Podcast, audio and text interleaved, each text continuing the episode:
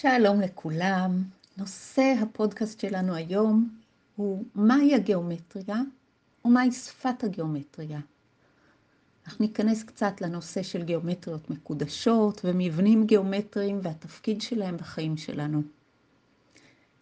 אז כמו שאמרתי, שלום לכולם, אני רינת מהלוטוס, יוצרת ועובדת עם גיאומטריה מקודשת וחוקרת את נושא התודעה מזה מספר שנים, אני גם מתקשרת את ידע הבריאה. אז היום אני פותחת בסדרת פודקאסטים חדשה בנושא הגיאומטריות, ובואו נחשוב רגע, מה הם הגיאומטריות? מה זה גיאומטריה? מה זה גיאומטריה מקודשת? איך הגיאומטריות באות לידי ביטוי בחיים שלנו? נתחיל מזה שהגיאומטריה היא שפה, והיא לא סתם שפה. היא שפה של בריאה.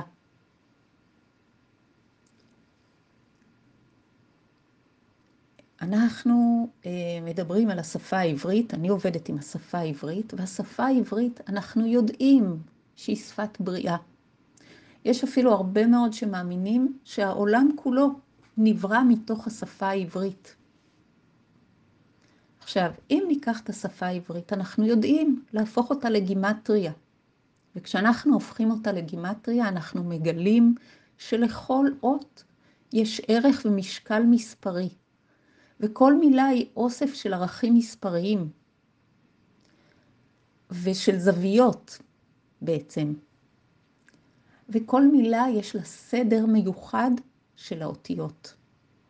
אז בעצם כשאנחנו מדברים, עם כל הגיה של כל מילה, אנחנו יוצרים סדרה של ספרות ושל זוויות, והדברים האלה מתורגמים למבנים גיאומטריים.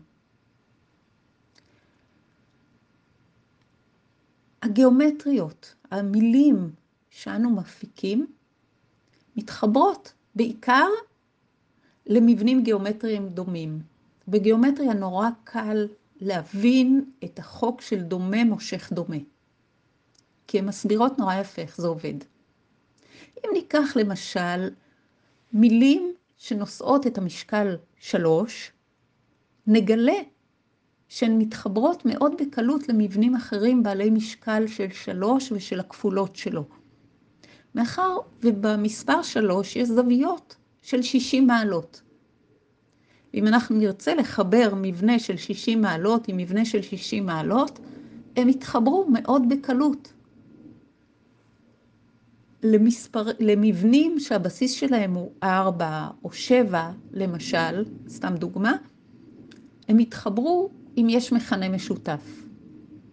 כי המבנים האלה הם הערך המספרי של המילה, הם הספרות של האותיות.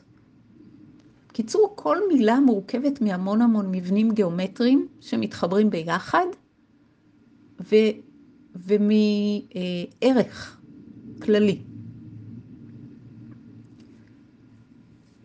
אני אתן דוגמה, למשל המילה דג מכילה את הספרות ד' זה 4, ג' זה 3, וביחד זה 7. אז אלה, אלה מספרים של המילה דג, אוקיי? זה רק דוגמה. אז אם אני אגיד את זה בפשטות, גיאומטריות בעלות מבנה דומה מתחברות בקלות יחד, וזה מסביר לנו את החוק של דומה מושך דומה. אלא שהגיאומטריות הן נוכחות בחיים שלנו הרבה מעבר לשפה שאנחנו מדברים. הן מצויות בכל הקשר בחיים שלנו. הן המעגלים שלנו. הן באות לידי ביטוי במעגלים המשפחתיים שלנו, במעגלים החברתיים שלנו, בקשרים שלנו. כל קשר כזה, תחשבו שהוא יוצר כאילו מיתר שמחבר בין הקודקודים, בינינו לבין האחר. או בעסקים שלנו.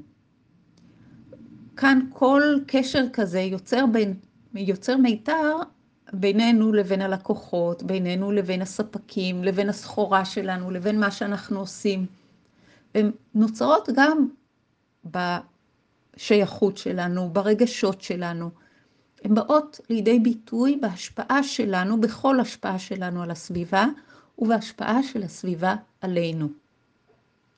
פשוט דמיינו שכל אחד מאיתנו הוא מעין שמש גדולה, מלאה בקרניים, שבוחרת לאיזה מקום היא מקרינה את הקרניים שלה. ואכן כל אחד מאיתנו הוא קודקוד בגיאומטריות רבות, וכל חיבור כזה עם מה שמסביבנו יוצר מבנה גיאומטרי או מרחיב אותו. עכשיו, חלק מהמבנים יהיו מבנים מאוד מאוד חזקים ומאוד מאוד הרמוניים, וחלק מהם פחות. עכשיו, כשאנחנו מבינים שהגיאומטריות קיימות אצלנו בכל תחום בחיים, עולה השאלה, למה חשוב בכלל להבין מה עושים המבנים הגיאומטריים האלה, ומה זאת הגיאומטריה המקודשת, מה הופך אותה למקודשת. אז המבנים הגיאומטריים הם בעצם כמו מערכת צינורות. תחשבו שכל קרן כזאת, כל חיבור היא מערכת צינורות שמעבירה את האנרגיה. היא מתעלת אותה לכיוונים שונים ובעוצמות שונות. ואם להשתמש בדימויים, הם מעין כבישים של אנרגיה. כמו שציינתי קודם, לא כל המבנים שלנו הם מבנים גיאומטריים הרמוניים. חלקם לא מעבירים את האנרגיה הלאה ונתקעים ואוספים אנרגיה ויש בהם כביש ללא מוצא או מבוי סתום. ושם מתחילה הבעיה בגיאומטריות שלא מתחברות ביחד בעצם. וכאן גם מגיעה הייחודיות של הגיאומטריה המקודשת. כי הגיאומטריה המקודשת היא גיאומטריה של מבנים הרמוניים שמזרימים בקלות את המבנים, את האנרגיה ביניהם.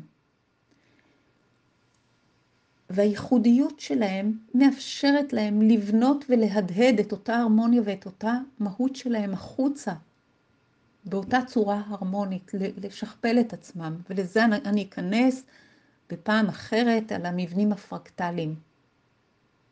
אבל חלק מהמבנים של הגיאומטריה המקודשת, אנחנו מכירים אותם ומשתמשים בהם בחיי היום-יום.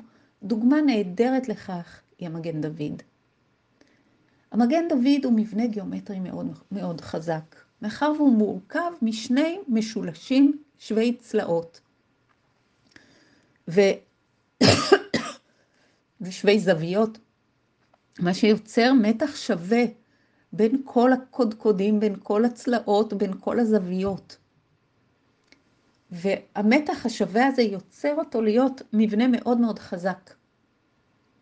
עכשיו, מגן דוד יש לא רק משולש אחד, יש שני משולשים, והם ממורכזים בנקודת איחוד אחת.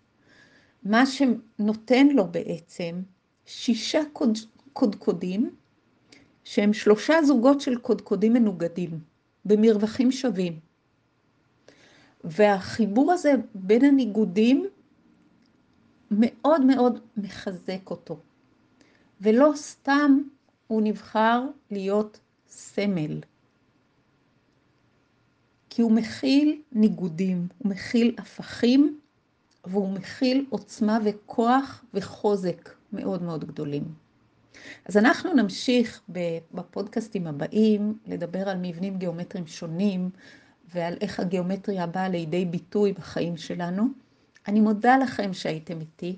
אם יש לכם שאלות, אתם מוזמנים לפנות אליי בפרטי, בוואטסאפ. אני רינת כהן מהלוטוס, יוצרת ועובדת עם הגיאומטריות המקודשות, גם לומדת אותן תוך כדי. אני חוקרת את התודעה מזה מספר שנים ומתקשרת את ידע הבריאה. שמחתי להיות כאן איתכם, ואנחנו נתראה בפודקאסט הבא. להתראות.